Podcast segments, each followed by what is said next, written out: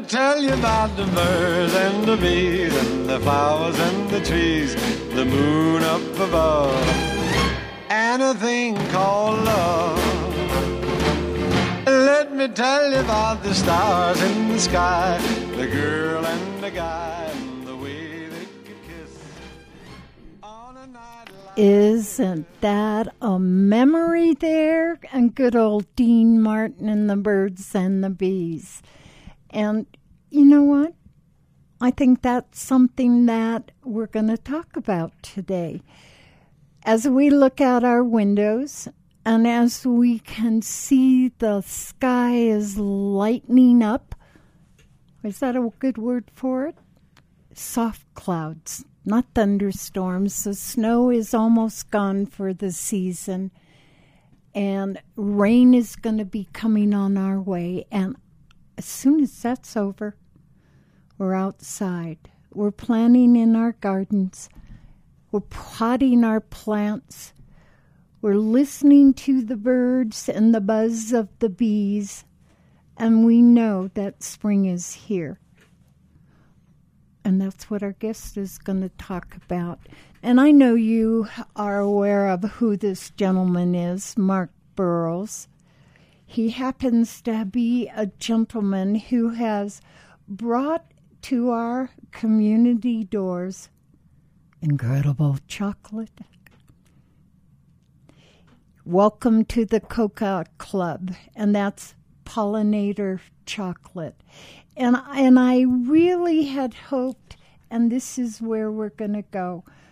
Mark, we're going to talk about the birds and the bees and how we can help with the continuity of that life for our lives. Talk to us. I'm not in charge of flowers or trees.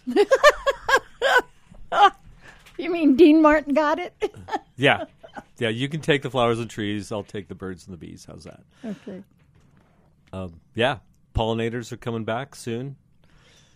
They're going to be hatching out here very in the next few weeks. It's warming up. If you have bees, if you're keeping bees at all, um, you should see them coming out for cleaning flights because they don't defecate inside their little home. They save it up till there's a nice warm day where they come out and they do it's called cleaning flights, and they'll go outside and defecate and come back in so they don't have to clean up a messy hive. Right. No one wants to do that. I, I, I can't imagine a bee just hanging out in the air and defecating, dropping its leavings. Do they get on trees and do this? Do they get on the plants and Oh, do yeah. this? Oh yeah, I used to have my beehive. Well, I still do, in one place. And before the leaves came on, the I had a big bush behind it, and behind that was a parking lot for like two cars. And my neighbor came over to me one day, and he's like, well, "I don't want all these yellow spots all over my car." And it took me a little while to figure out. It's like, oh, I know what that is. so yeah, it'll yeah, it's noticeable, especially on snow or bright surfaces that uh, plain surfaces, I should say. Okay. Uh, modeled surface you can't see quite as much. It's just like little tiny specks. Looks like little bits of sugar, just yellow sugar everywhere. It's kind of kind of cool. So It won't harm your car, by the way. it, won't, it won't stain your car or your clothing, or it's just it's pollen it's pollen. because that's their primary food. Okay, pollen. Bees. Uh, there's bees, wasp, hornets, bumblebees.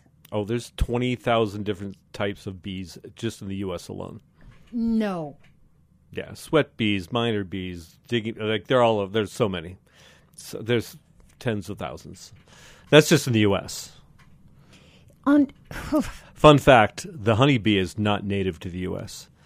It is actually you could consider it an invasive species, but it's been here so, so long it's it's naturalized that nobody would ever think to call it that.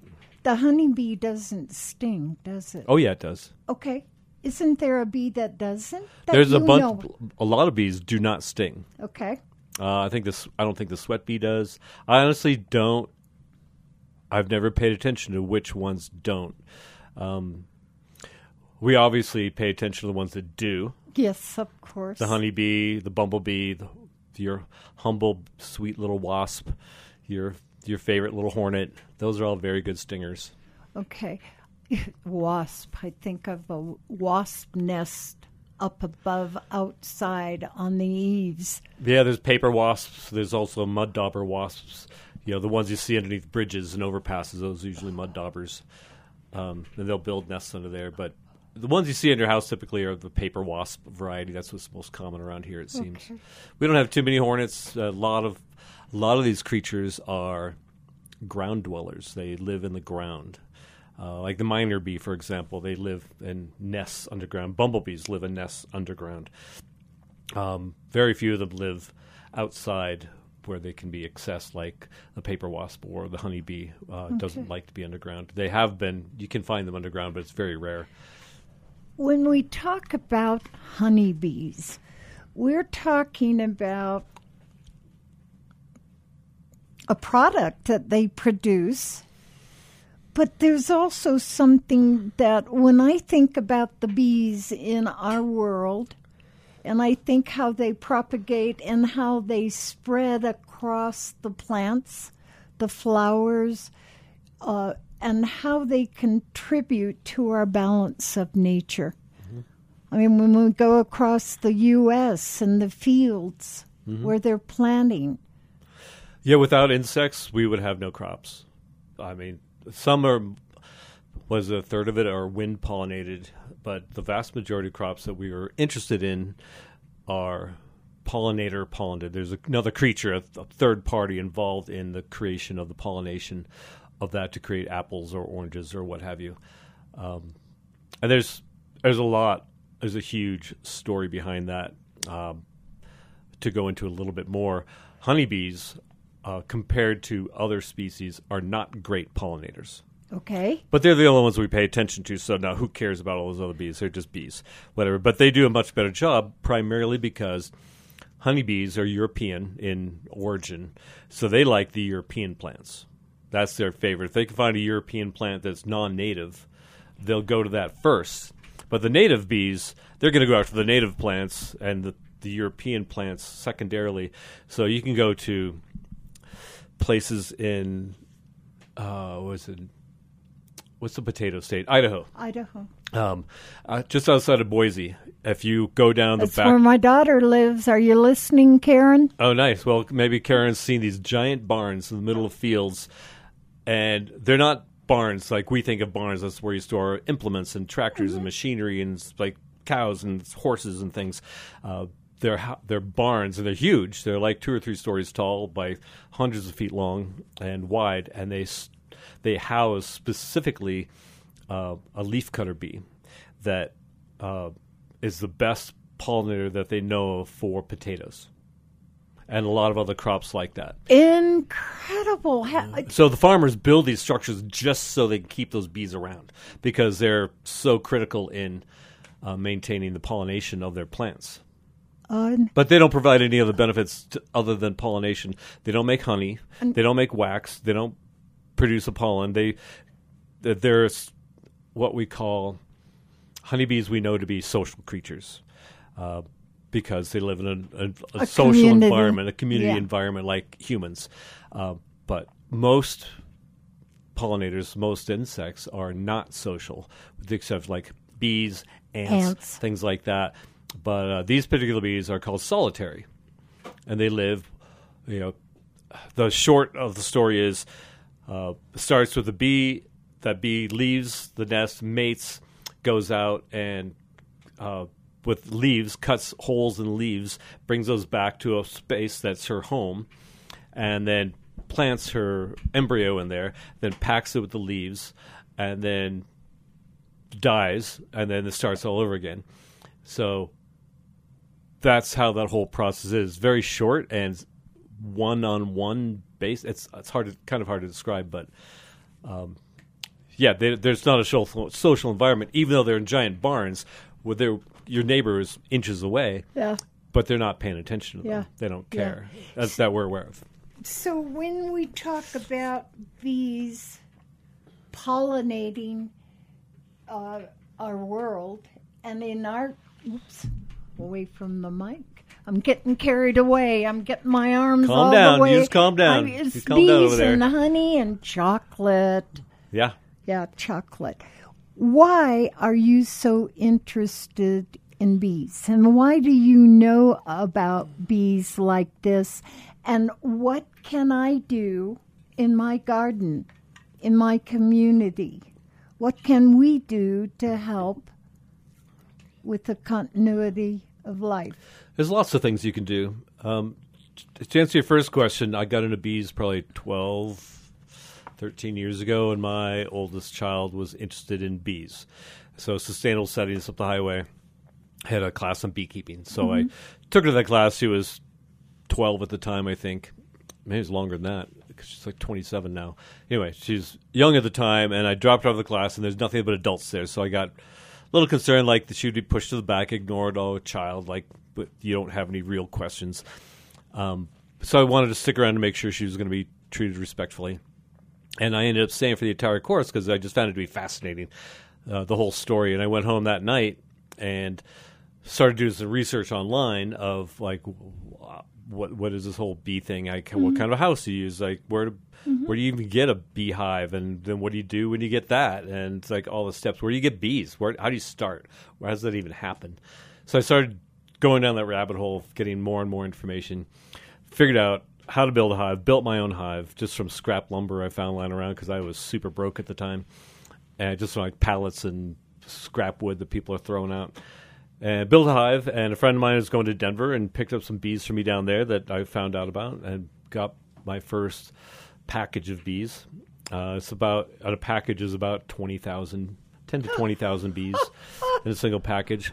In a single, how big was the package? Um, like the size of a small pillow. It's it's not large at all. Bees are very tiny. So you- Yeah. the the typical beehive in the height of season, like when they have the greatest population, is around eighty thousand bees. But they're dying every there's thousands dying every day and thousands more being born every Right, day. So there's right. a constant balance. ebb and flow of how that even works out. Yeah. So that's how I got into beekeeping. I just fascinated with it, and then to the level of expertise I have now, I got went down the rabbit hole a little bit further, and through the University of Montana was offering a master beekeeping program. So I spent my summer studying that, and got went through the whole classification process and got my master's in beekeeping from the University of Montana, which was very cool. I learned so much. Uh, I've never had a class where one of the requirements was where you had to buy a microscope, and then you had to go and like find the different things and pick out diseases on the bees and find out that oh, bees have diseases. There are a lot of them, and they can be a very delicate creature, but they're a very hardy creature too. Like you can decimate an entire hive, but they come back very rapidly in the fall. So we've spoken a lot, or we've heard a lot about the dying of the bees, and the bees are going to die, and it's. I have a hard time seeing that really happening because they come back so well. They're really Okay. good at coming back. Yes, they die off very easily through pesticides, fungicides. Um, climate change is affecting them. How much moisture they're getting, how much moisture they're not getting, how cold it is out, how warm it is out. They, there's all these things affect them, just like it does everybody. But they're on a very micro species, so they are affected by this much more than we are because we can weather it. We have a mm-hmm. house to go into. Mm-hmm. They've got mm-hmm. a tree or a house that we built for them. It's okay, but they're very susceptible to diseases because they live within their immune system. And we can go. That's a whole another rabbit hole. But sorry, Uh, He goes down the rabbit hole a lot. there's a lot of doesn't rabbit holes in And he doesn't have a hat on either. Um, I don't have any hair either. ah, so bees, important. I'm going to plant a garden. right. I'm going to plant flowers. Is it time seedlings? What do we get? Um, you know, I'm not a grower. I'm not a planter, I don't play one on TV. But um, the best thing I could suggest is find out. So I'm going to go back a little bit to what I talked about being bees not being very great pollinators, and other the native species are better pollinators. So it depends on what you're looking for. If you want to help the honeybees, then plant European style flowers. if you want to help the the local native population, and I'll give you reason why that should be paramount for you here in a second. Then plant native plants that are bee friendly. There's a lot of them out there, and they're gorgeous. Bee balm is one. I love bee balm, and the native plants are more adaptable to our environment. Mm-hmm. They're easier mm-hmm. To care for because they're mm-hmm. used to this high, dry climate. You can go on the USDA and find out what area we live in, what climate we have cl- typically, and then it'll tell you like what what zone we're in, and you can figure out. And you can talk to any anybody who's into horticulture or planting of any sort knows what zone we're in. I forget what it is. I think zone four or five. I forget, but that particular this particular zone is good for a specific subset of plants Whoa. um, and we want the plants that are going to do best in our zone. But we also want plants that are good for bees. So there's other websites out there that you can find out. Uh, you can just Google uh, best plants for bees in zone four. Say, for example, and you're going to get back multiple websites. that will give you a bunch of plants that are hardy and good for this environment. Drought resistant is key for Colorado Okay. because we live in the high desert and they you want them to produce prodigious amounts of pollen and nectar to take care of our local insect pollinator population. Not just the honeybee, but all the native ones as well. Wow. Uh, just a reminder this is Senior Matters, and I'm Diane Johnson, and our guest today is Mark Burrows. He is going to help get us the best chocolate we've had in a long time. He's got a new wonderful store here in Carbondale called the Cocoa Club.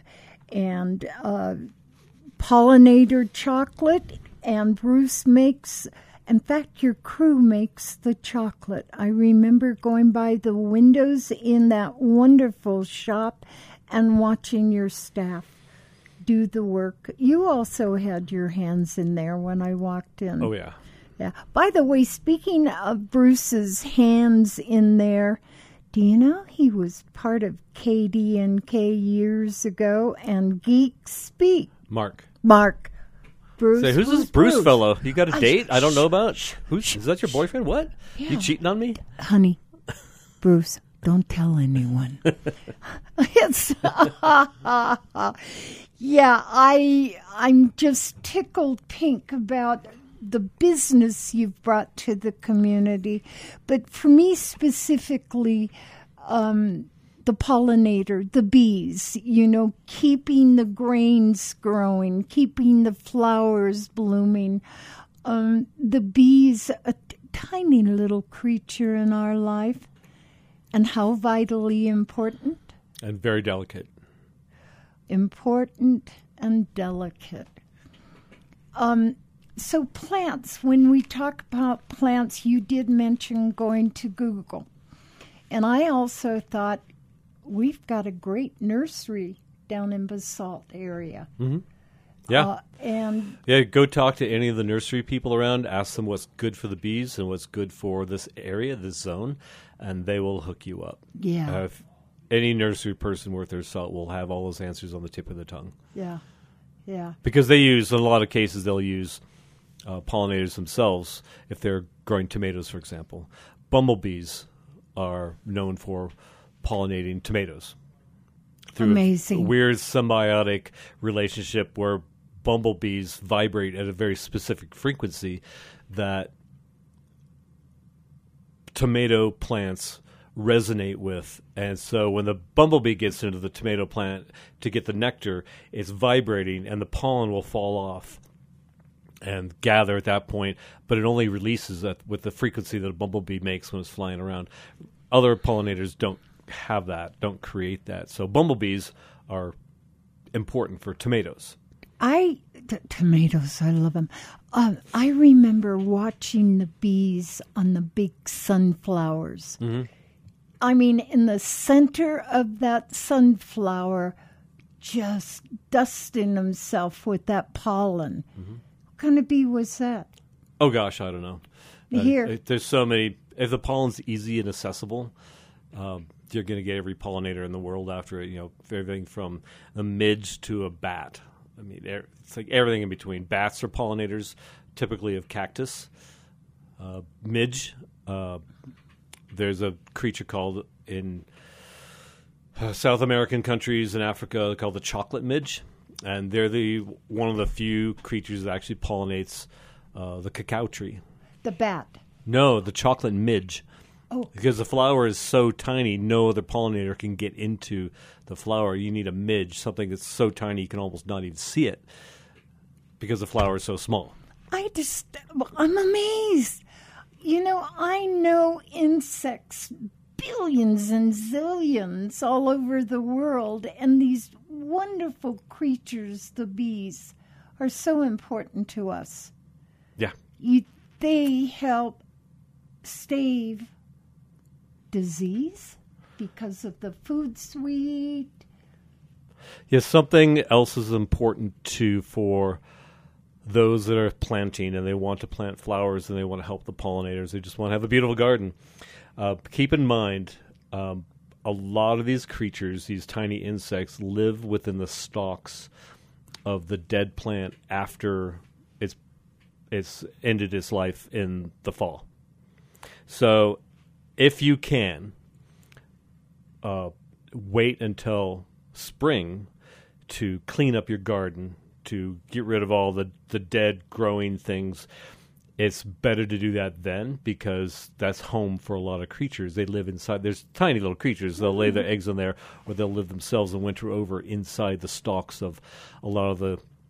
Uh, I don't. I don't even know what the plants are. Just the different kinds of stalky plants that have, uh, like usually a pith inside that they can dig into, like a hollow stem type thing. So you, if you can wait till the spring to do that, when the pollinators have already come out, that's ideal, and you can help the population just by doing something simple like that, and planting local native flowers and pollinated things. You know, you can always throw in some European stuff if, if you want. That's fine, but it's really the local native population that they're the the kick-ass pollinators around here. Pollinators, wood, uh, hummingbirds, dragonflies. Yeah. Uh-huh. Yeah, I mean, anything, any creature that can get into an area where there's pollen and spread it around and possibly take that to another creature of the same species, you can call a pollinator. You could, if you wanted to, you could call a bear a pollinator if he's going to go eat a bunch, you know, walk through a bunch of flowers, for Yeah, example, because yeah. just walking through the flowers, he's going to brush off pollen's going to brush off on him. It's going to get onto the anthers of another pollen. It's like there's a lot of pollinators out there, but the ones that are really interested in are the insects. Uh, that's their specific job is to go in and find the nectar, and they're inside collecting very minute particles of pollen and then spreading it directly to the same flowers. Because another weird, interesting fact is, especially with bees, I can't speak to the other species, but with honeybees, if there is a bloom in in session, for example, say it's marigold, and the marigolds are out and then something else comes up, something else comes up, something else comes up. They're going to go with a marigold bloom until it's kind of done, and then they'll switch to another one. So they're not going from a pretty much from a marigold to another flower to another flower to another flower. They're going to stick within the same one, mm-hmm. and you can see this a lot if you pull the beehive apart. You can you they pack the pollen into the cells, and you can see the bands of color within the cells red blues greens oranges yellows of the different color pollen based on the plant it came from so you can identify what the bees are actually accessing based on the pollen or at least on the color of the pollen. You can google pollen color chart on the web and it'll give you what plant produces what color pollen if you're really cu- curious. Yeah, yeah. I honey. love it. Yeah, do you have any? I have no i mean right now. at home. no right now. I want some right now Oh, hold on a second. I'm going to go across the other room to the other room where he is. um. Oh my, that's my i got it i got it here stay on your mic Um, I want to do something real quick. We don't have a lot of time. I brought Mark's uh, menu. And I do, do you mind if I read this? No, go ahead. Okay. He's not going to talk. I'm going to briefly talk. And his menu, Welcome to Cocoa Club. And he says, Fall in love with chocolate the way we did by savoring it slowly. Okay. And here's what a little bio is. Mark Burrows, inspired by the harmony he witnessed in his passions for beekeeping, pollinators, and chocolate, created Pollinator Chocolate in 2019. That's not too long ago. Our focus is handcrafting single origin cocoa from farm to bar using organic ingredients creating relationships and community that last while promoting respect and connection from farmer to consumer. Broadcast Coffee has an eth- ethos. Ethos, I think, is correct. Ethos. Broadcast Coffee has an ethos complementary to our own, which we value highly in our partnership. Broadcast Coffee, who is that? It's a medium sized coffee roaster out of Seattle. Okay, okay. Some good coffees. Uh, broadcast is committed to spreading love and acceptance through great coffee and hospitality. They source boutique coffees from family farms and cooperatives. They purchase coffee equitably and, like us, value building relationships over profit.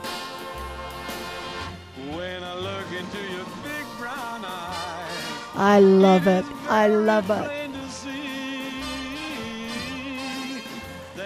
They purchase coffee equitably and, like us, value building relationships over profit. KDNK. Welcome to the KDNK Club on the Cocoa Club here in Carbondale. This is Diane Johnson signing off. Mark. Ciao. Ciao, ciao.